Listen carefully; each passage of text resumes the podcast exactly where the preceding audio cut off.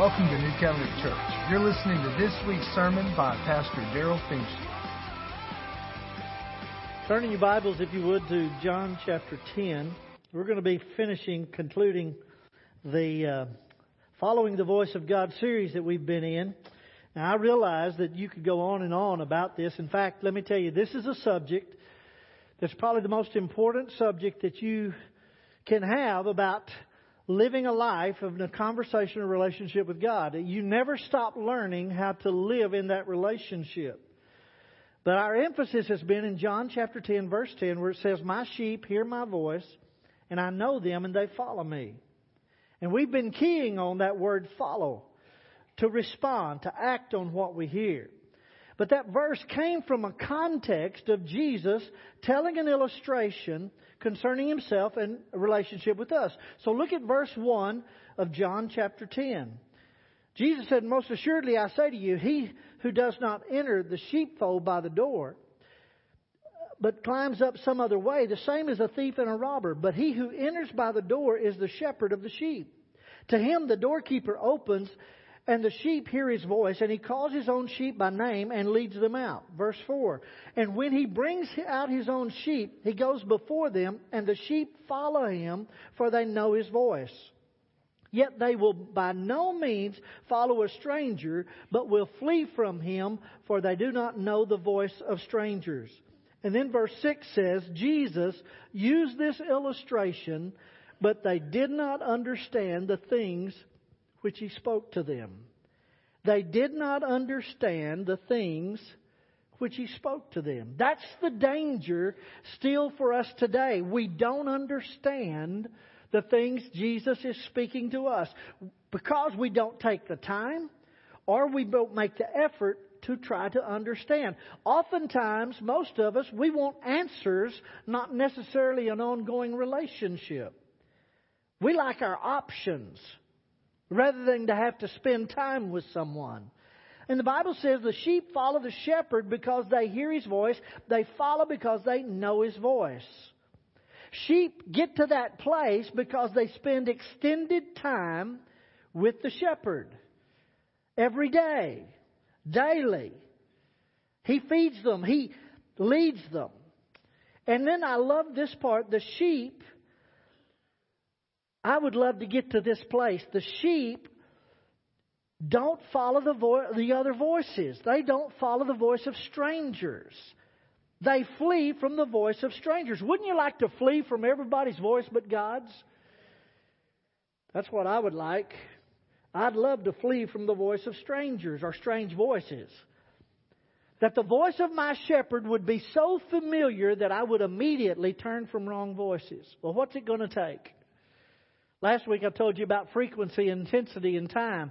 And I want to kind of go into this. Here's what I want you to tell you. There's no gimmick. There's no surefire technique for squeezing out of God what you want to know. Let me show you what it's going to take. These are going to be on the screen up there. It says a life surrendered to God, a humble openness to His direction, and that it means even when it's contrary to your wants and assumptions. A hunger to know God's principles for life, and those are set forth in the Scriptures. A willingness to talk to God constantly and specifically about what concerns you. And then number five, a developed understanding of how God speaks to you personally. Let me just say this. God's going to talk to you uniquely, different than He talks to anyone else. Why? Because He wants you to have a personal relationship with Him. It's about you and Him. It's not about Him and us. It's about you and Him. Well, then why don't we understand? Why don't we understand? Well, let's just be honest. God's voice has competition. There is voices from strangers.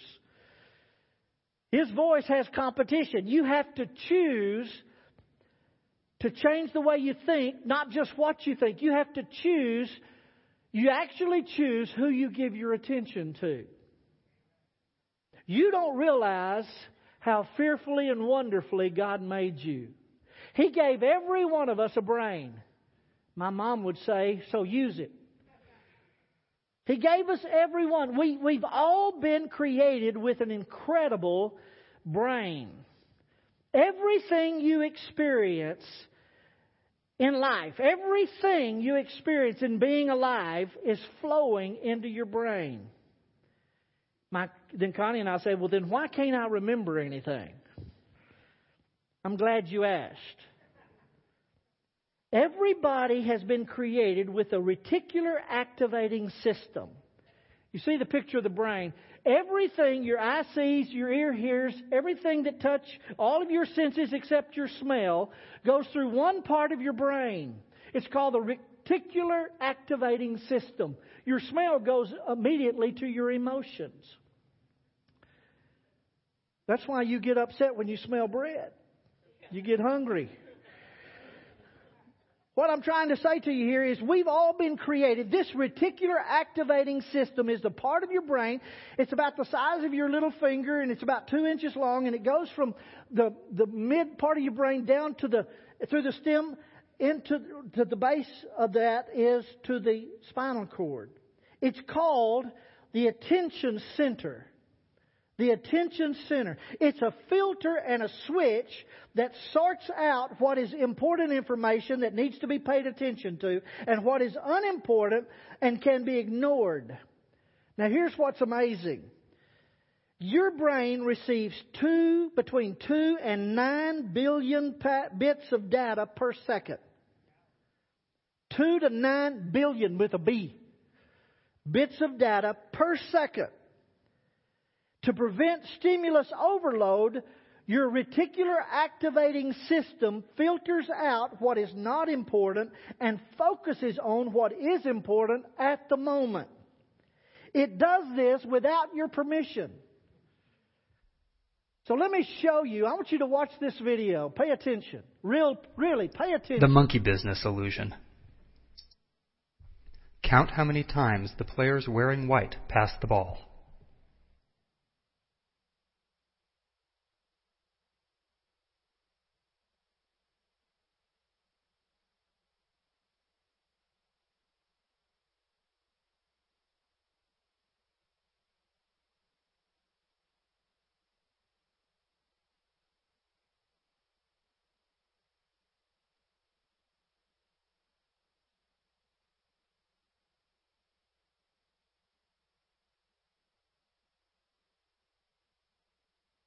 The correct answer is sixteen passes. Did you spot the gorilla? For people who haven't seen or heard about a video like this before, about half miss the gorilla. If you knew about the gorilla, you probably saw it, but did you notice the curtain changing color or the player on the black team leaving the game? Let's rewind and watch it again.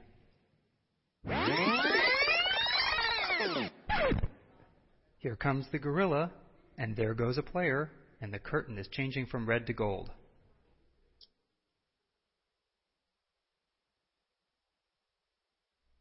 When you're looking for a gorilla, you often miss other unexpected events. And that's the monkey business illusion. Learn more about this illusion and the original gorilla experiment at the invisible gorilla dot com. How many of you saw the gorilla? How many of you saw the color changing and the other person leaving the game? How many got the correct number of passes? Yeah? Usually about half. About half did it. How many of you didn't see any of it, but you got the passes? How many of you didn't even watch the video? That's your reticular activating system at work. Your reticular activating system works out of the two to nine billion bits of data per second without your permission. That reticular activating system organizes the data and sends only about one hundred twenty-six bits of data to your brain. Out of all of that, only one hundred twenty-six bits of data reach where your will is involved in what you're seeing. What happens? How's it do it? There's three things. Your R A S, first of all, it deletes. It just deletes it. You see less than one thousandth of what's really going on around you. Your brain just deletes what it deems unnecessary. Your attention was counting the passes. So your brain deleted everything unimportant to what you were focused on. Some of you didn't even count. Because after the first or second pass, you thought, I can't do this. Or, I don't care. The next second way that your brain works that is called generalization. The R A S organizes and saves data in areas that you've already concluded. It presumes you know what things are like from life experience. You only see what you already believe. In other words, how many guys have you ever said, that's just the way women are? Or ladies, that's just the way men are. The whole point I'm trying to say is, we through life experience have already made decisions about how things are, and so it doesn't matter what information comes because it'll it will literally be boxed in, generalized, and put in the compartment that you already think you know. Deletion, generalization, and the third is distortion. Literally, your brain is only comfortable with what it already knows. Without you realizing it, life experience has built into your brain how to delete, generalize, and distort most everything by the time you're ten years old. So when this data comes in, your brain bends the information into what you already know. This all happens without your permission. How many of you have been talking to someone else and immediately you're talking and you can tell by their eyes they're not there? And then that comes out of their mouth, I know. Anybody experience that? Wives, hold up your hands.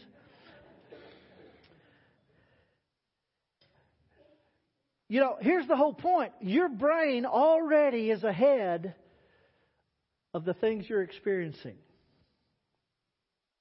This all happens, and you got you got trained that way when you were a child.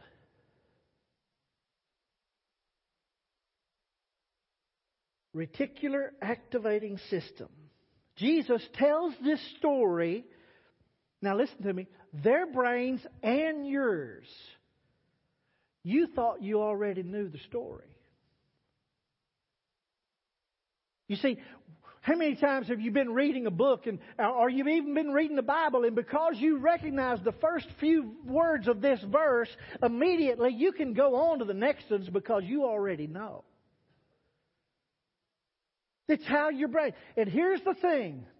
The reason we have difficulty understanding what God said is because we've given attention to everything else, and God's not in the one hundred twenty-six bits per second that's coming into your brain. You've got, but here's the good news. Here's the good news. You can reprogram your rec, reticular activating system.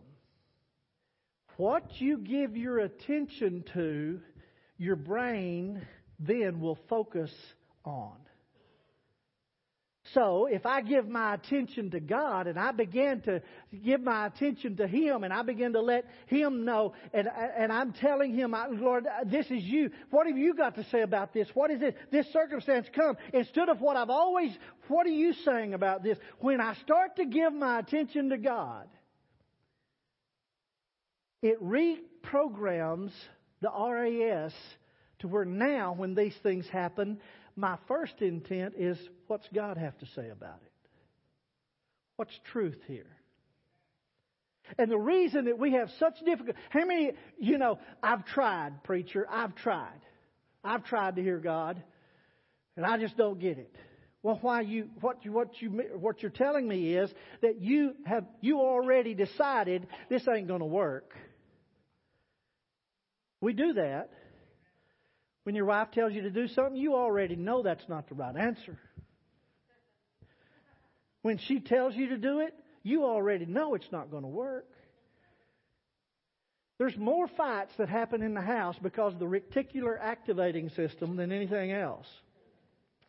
Listen, you can reprogram what you can give your attention to. And uh, it, that's the part that I want to show to you. Last week we talked about be, be, don't be conformed to this world, but be transformed by the renewing of your mind. This is part of the renewing, the, the reprogramming of your mind to put God first, to put His thoughts first, to get into the Scriptures, to have your heart humble enough to receive His direction. It's to focus your attention. It's to give your attention to God.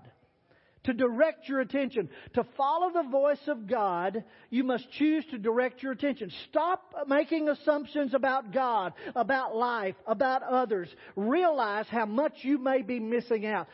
We saw a minute and forty-one second video, and we missed three or four or five things in the video. In a minute and forty-one seconds.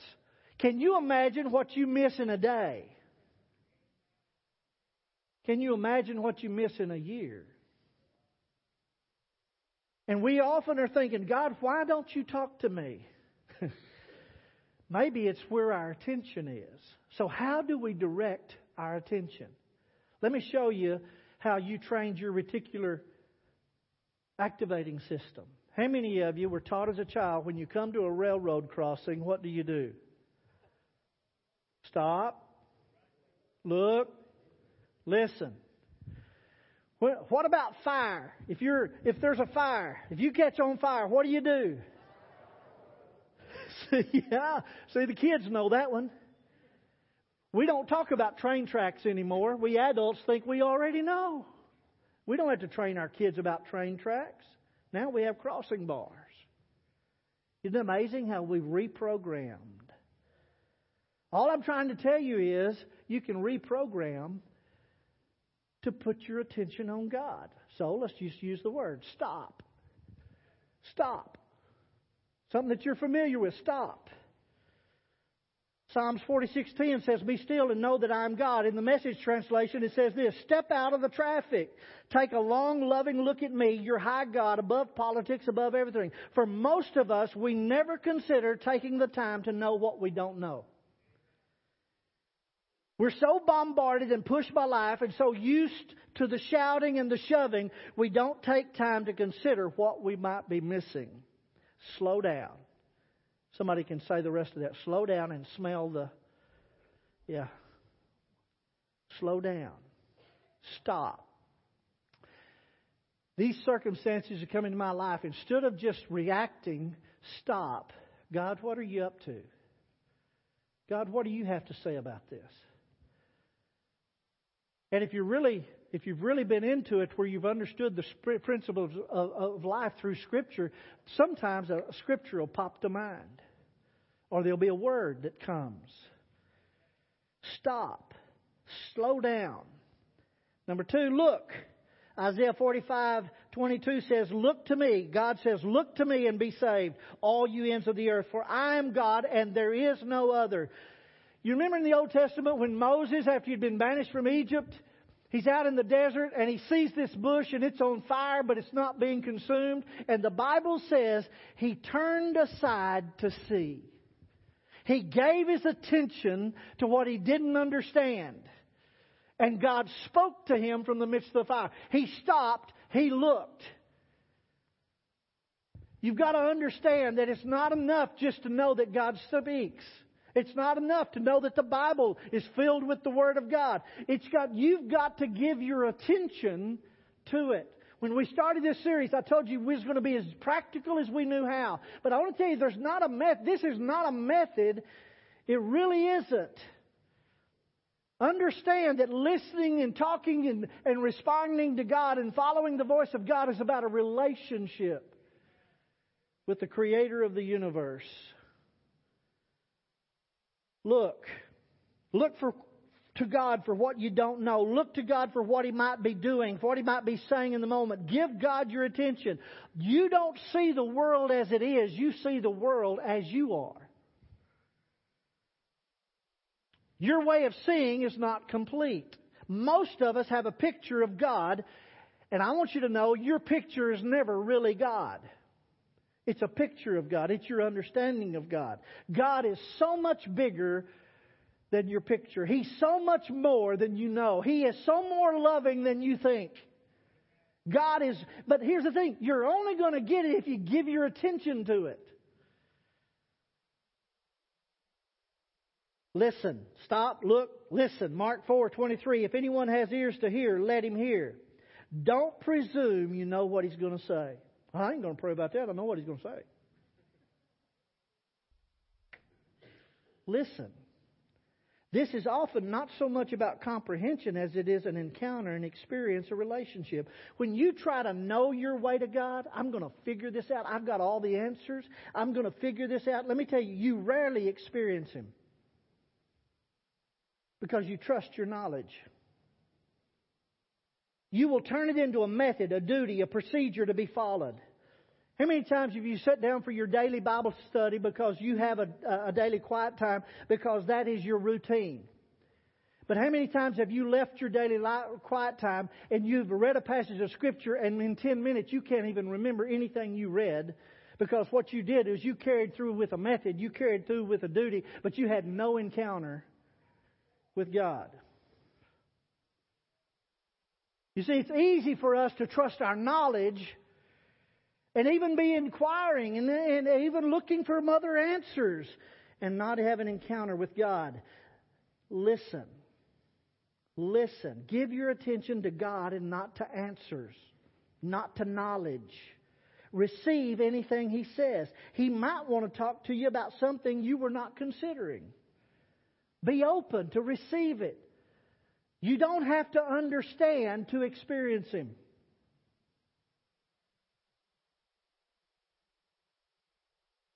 Number four is you respond. James one twenty-two says, be doers of the word and not hearers only. You deceive yourselves.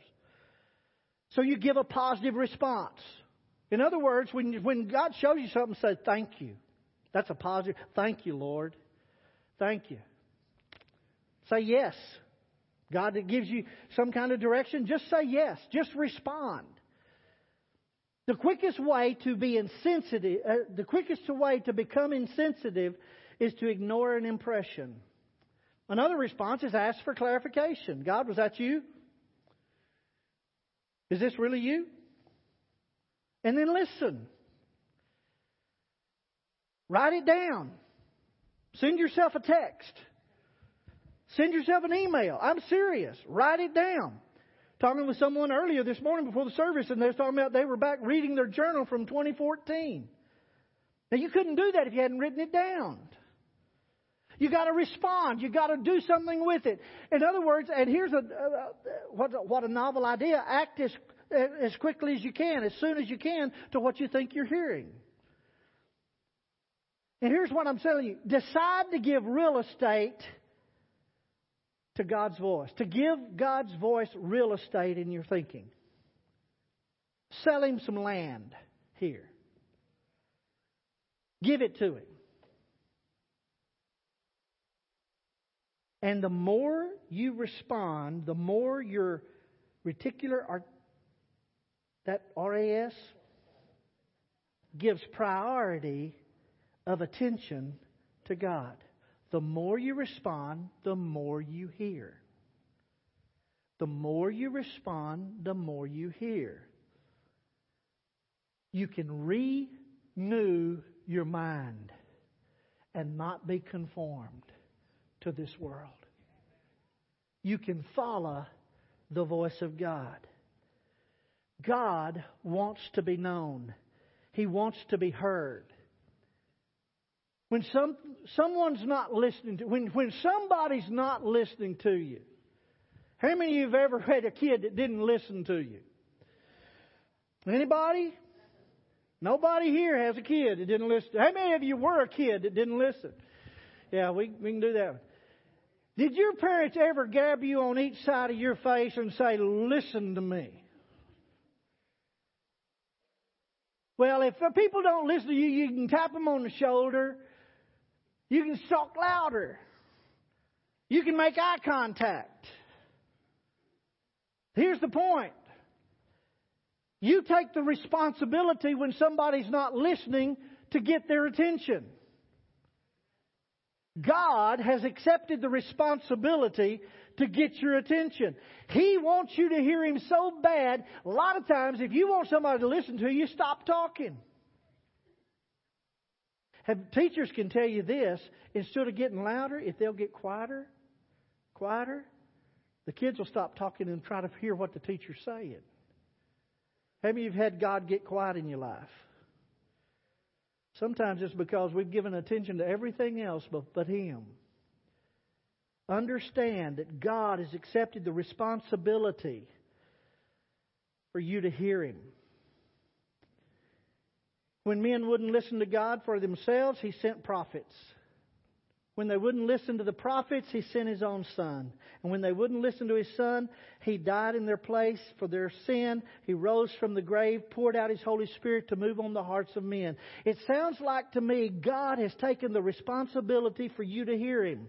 God wants you to hear Him. But listen to me. He won't take your responsibility to choose to acknowledge and give Him your attention. The Creator of the universe will allow you to ignore, refuse, and reject your Creator, your Savior. To do things on your own, by your own foolish pride, for your own selfishness. But let me tell you, that ain't going to work. It may work for a while. It may seem like it's working, but it ain't going to work. That's just Texan. That's not good English. It's not going to work. But God also gives a promise to those who will hear His voice and respond. He said, "My word will not return unto me without accomplishing that for which I sent it." We're in the Christmas season. You know what he t- what the angel told Mary? No word of God is without power. Nothing is impossible. Peter tells us that the word implanted in your heart is able to save your soul. Stop. Look. Listen. Respond. Well, what if I, what if I make a wrong response? What if, what if I miss it? What if, what if I don't do it right? Take a left from John chapter ten to John chapter six, just a couple of pages probably. Jesus is telling them about the being of the bread, being the bread of life, and they compare it to Moses and the manna. And Jesus goes on further and teaches them about eating His flesh and drinking His blood. In verse sixty of John six, it says this: "Therefore, many of His disciples, when they heard this, said, 'This is a hard saying. Who can understand it?'" They still didn't understand. Verse sixty-three, Jesus talking about it says, "It's the Spirit who gives life. The flesh profits nothing." You're not going to learn your way to God. It's the Spirit who gives life. "The words that I speak to you are spirit and they are life." Verse sixty-six of that says, "From that time, many of His disciples went back and walked no more with Him." That's a response, folks. You have the opportunity. You can say, "I don't understand it. I'm just going to turn my back and walk away." That started our series because of the dream I had where the person didn't agree with what God was what Jesus was saying in the room. And they turned and walked away, and Jesus didn't go after them. And Jesus in verse, uh, the, the following verse, verse uh, sixty-seven says, "Then Jesus says to His own twelve, 'Do you also want to go away?'" Verse sixty-eight, Simon Peter answered Him, "Lord, to whom shall we go? You have the words of eternal life. And also, we've come to believe and know that You're the Christ, the Son of the living God." Two responses. You can not understand it and chalk it up that I didn't understand it, so I let it go. Or like Peter, you know, Peter didn't get much right. Peter had that foot and mouth disease. Anybody identify with Peter? Peter didn't get much right, but that day he did. You may not get much right, but when you settle it that you're going to give Jesus the benefit in the midst of your doubt, that's responding. Do you really believe and you really, are you really sure that Jesus is the Son of God? Then give Him your attention. But listen to what Peter said. "Lord, where else can we go? Where else can we go?" You can go to psychiatrists, you can go to psychologists, nothing wrong with that. But I mean, you said they're not the ultimate answer. But I want you to understand what Peter was saying. He wasn't saying, "God, we get the right information from You." Here's what Peter was saying. "You have the words of life." Now listen, words of eternal life. What he was saying was, "Lord, when You speak the word, I come alive. I may not understand it. I may not can explain it. Lord, when you speak, life happens in me. Where else can I go? I, I'm committed. You're the Christ. You're my answer. I may not have an understanding, but I have you. Let me ask you. In those times in your life when God, and you understood it was God, remember the life that came in. The words that I speak to you, they are spirit and they are life. Responding to God, following God's voice, doesn't mean that you won't miss it. Doesn't mean that you won't make a mistake. Doesn't mean that you may not respond. But let me tell you, when you hear it, life and power and opportunity come to you. I invite you to follow the voice of God. Stop. Step out of the traffic. Look, give your attention to Him. Listen. It's not about understanding, it's about encounter. And respond. When you do, there's a promise. My word will not return to me empty without accomplishing that which I spoke it for. Life happens. Thank you for listening to this week's message. For more information or to listen to past sermons, go to new covenant lamp houses dot com.